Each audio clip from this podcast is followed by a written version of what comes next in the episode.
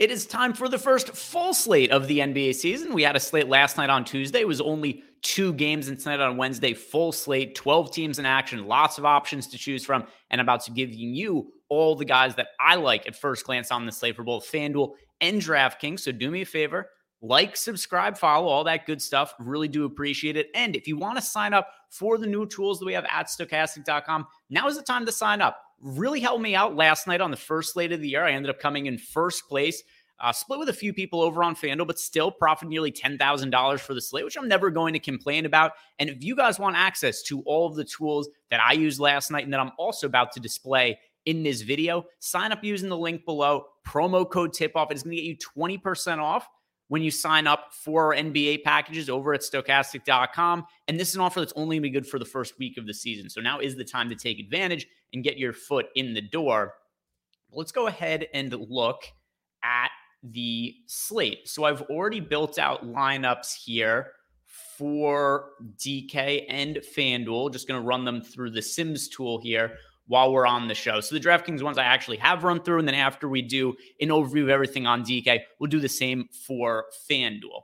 Now, one thing that does really stand out about the slate on DraftKings is that there are a bunch of players that are uh, very mispriced on DraftKings. Just some terrible pricing done by the DK algorithm. Here is the highest projected lineup that I have at the uh, first sim that I've run for DK. It is Tyus Jones, Desmond Bane, Talen Horton Tucker, Obi Toppin, who is inexplicably min priced on DraftKings. Nick Claxton, Luka Doncic, Evan Mobley, Nikola Vucevic. So as far as Luka goes, like points per dollar is not my favorite play on the slate, but there is so much value that it's not all that hard to get up to him. So he is my favorite pay up option just based on that nature. Though it's easy to pay up for him, and I'm not going to leave salary on the table. So I'm going to end up with a decent of Luka just because of that. But let's go ahead and look at the individual lineups now. And oh, sorry, I already looked at the individual lineups. Let's go ahead and look at the individual player exposures going position by position, like I did yesterday. I thought that was pretty helpful. Uh, it's a good way also for me to kind of get a sense for what it is that I'm looking at on this slate. But starting with point guard, point guards I'm getting the most to here Tyus Jones and Luka Doncic mentioned Luka at the top. He's not all that popular today, 14.5% owned by the field. And I'm getting to a good amount of him for all the reasons I just mentioned. Just not all that hard to pay up for him. And Tyus Jones, who's sub 5K for Washington over on DraftKings, is about appropriately priced on FanDuel at $5,700, but too cheap over on DK. Also getting north of 20% of Tyler Herro and Jrue Holiday on DK. Let's go ahead and look at shooting guards now. Shooting guards that I'm getting the most of. It is a uh, THT, Talen Horton Tucker, who's also mispriced on DK. We've got Desmond Bane, who's going to be uber popular today. Same with Zach LaVine. So here's what's going on with Desmond Bane. There is no Ja Morant open the year, and it seems like DraftKings just priced Jaren Jackson Jr. and Desmond Bane as if Morant was going to be playing. So Desmond Bane stands out a good amount on DK. Zach LaVine, another player, mispriced sub 7K for absolutely no reason whatsoever. DraftKings is just like, hey, this guy will make him $1,500 too cheap. Play Zach LaVine today. One player near them getting a good amount of that I am probably going to be lower on once the slate starts is Jalen Green. I'm not crazy interested in him but the Sims are giving me a good amount of exposure to him, at least for now. And then Jrue Holiday, only $6,100 over on DraftKings, another player who's mispriced to open up the season.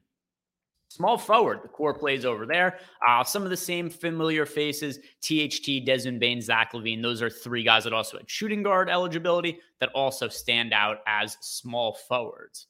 The power forward spot the best players to get to over at power forward Obi Toppin, Evan Mobley, and Jaren Jackson Jr. Although I'm coming in a little bit underweight to the field right here on Triple J, but just because he's in, you know, 50% of the field's lineups, I think he's one of the best plays overall at the forward or center spot on DK, $6,600 with no Ja Morant. Evan Mobley, he's benefiting from the absence of Jarrett Allen. A lot more rebound opportunities are going to be going to him. And the Cavs just don't have that much depth in the front court. So I also think we're looking at big minutes for Evan Mobley in addition to all the rebounding opportunities. And I think they probably will play smaller lineups for a lot of the night. And then Obi Toppin, he's going to be starting for the Pacers to start the year, coming to Indiana from the Knicks. And flat min price, 3K on DraftKings. It's a misprice. So getting to him in 64% of my top 150 lineups. Center. top centers, and basically every center is mispriced over on DraftKings. You've just got a ton of guys in like the 4,500 to 6K range that are all like 1,500 to $2,000 too cheap. So this is a loaded position. And uh, top into center eligibility, so does Mobley. Vooch looks good at center. Sengun, Miles Turner, Nick Claxton, Jar- uh, Jalen Duren. There's a ton of good center options for today. It's kind of hard to screw up the position. Just a lot of these guys that are too cheap, like I'd mentioned. And I think it's worth mixing and matching and playing a lot of these centers and like that 4,500 to 6K range, going from like Duren up to Vooch. And I think all of them are different guys to rotate into your lineups. We go ahead and look at all of the players overall and see who it is that we are getting uh, underweight to here. And yeah, a little bit underweight to Jaren Jackson Jr., but really just because of how popular is. Not getting too much of Russell Westbrook, Walker Kessler as of right now, but nothing else that looks all that crazy in here. So let's go ahead and check out FanDuel now. And uh, FanDuel's contest, have it set to 20%. Actually, no, FanDuel is 25% to first today. So set that to 25% to first. Get the lineup file, run the sim here. And end up getting to for FanDuel. Kind of interesting. FanDuel really decreased the size of their prize pool for today. And last night we had the, I know it was the first slate of the year, but still, FanDuel for opening night did a $1 million prize pool with 200000 to first place. And then, you know, even though I came in first, I didn't win that much money. It was split with a lot of people. But for today, it is a $400,000 prize pool with 100000 to first place, which is why I put the settings on that for 25% to first. And then DraftKings isn't quite as top heavy today. It is a $600,000 prize with 100000 to first. So if you guys are building lineups and then running them through the Sims tool, I would set it either to like 20% to first or 10% to first as the payout. I set it to 20% uh, but if there is a situation where maybe there's overlay on DraftKings, I would put it a little bit flatter of a payout. Uh, but I think 20% is the most reasonable way to approach that tournament in terms of the settings to put on for the Sims tool for the main slate over on DK. So I'm interested to see what ends up looking different on FanDuel compared to DraftKings because some of the players we're getting to a lot of on DraftKings, Obi Toppin, he's not min price on dra- on FanDuel like he is on DraftKings. Zach LaVine, he's too cheap on FanDuel, but not in the same way that he was over on DK. But let's see here. Favorite the top 150 lineups. The number one overall projected lineup that we have right here is Fred Van VanVleet. Tyus Jones, Desmond Bane, Jordan Poole, Talen Horton Tucker, Ziaire Williams, Zach Collins, Zion Williamson, and Jakob Poeltl. Uh, one thing that stands out about these players here, Jordan Poole is somebody who I like a good amount on FanDuel. So I'm interested to see how much the Sims get me to him because there is all the opportunity for shot attempts in the world for Jordan Poole to open up the year. This Wizards team has Jordan Poole. It is Kyle Kuzma, who are both high usage guys, and then nobody else who really is capable of creating their own shots on the offense. So I think Jordan Poole is going to score a ton of points per game this year. Let's see what we're getting to here in the Sims, going position by position. We will start with the point guards. And at point guard here, getting to uh, Tyus Jones, Spencer Dinwiddie, Fred VanVleet, Markelle Fultz. Those are all players who are north of 20% of lineups as the most rostered point guards. Shooting guards to be getting to on FanDuel.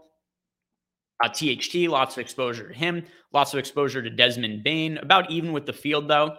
So getting to 33.3% of Bane, but he is projected for 31.1% ownership. So field is there about appropriately. And then also getting to uh, Donovan Mitchell, Caris LeVert, and Tyler Herro.